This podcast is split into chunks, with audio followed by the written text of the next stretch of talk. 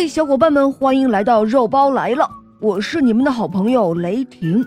下面我们继续来收听《没了毛的长毛怪》第二集。这回稻草怪赢了，他觉得自己终于可以安稳清静的生活了。不过，稻草怪很快就觉得，呃，有点不对劲儿啊。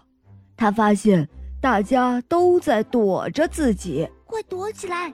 这是什么怪物啊？快跑啊！躲起来！他又出来了。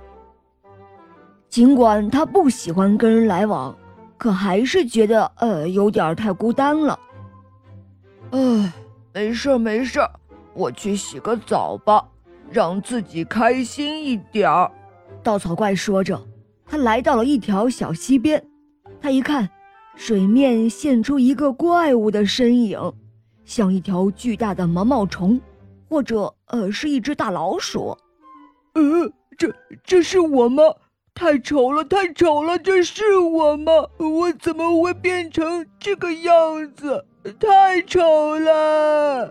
哎，可是没错，那就是稻草怪他自己，那正是他的倒影。哦天哪！怪不得大家都害怕我，原来我变成了这个样子。稻草怪这才发现，大老鼠把它一身的毛都给剃光了。嗯，大老鼠，大老鼠，呃，你给我出来！呃，瞧瞧你都做了一些什么？现在我丑的都让人害怕了。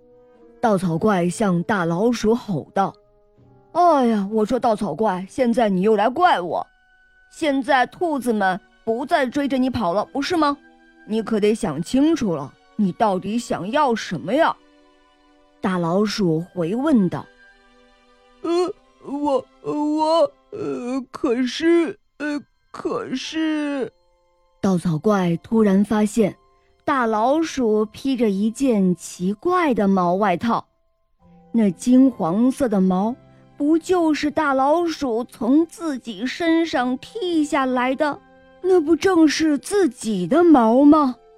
好啊，好你个大老鼠，你你偷了我的毛毛，你你用我的毛毛做了一个大大的外套，你现在穿上倒是美滋滋的。稻草怪气鼓鼓地质问大老鼠，他向大老鼠冲了过去，可是大老鼠身形敏捷。他轻轻的一跃，用尾巴把自己挂在了半空中。哈哈，你抓不到我，抓不到我，大毛怪，你抓不到我！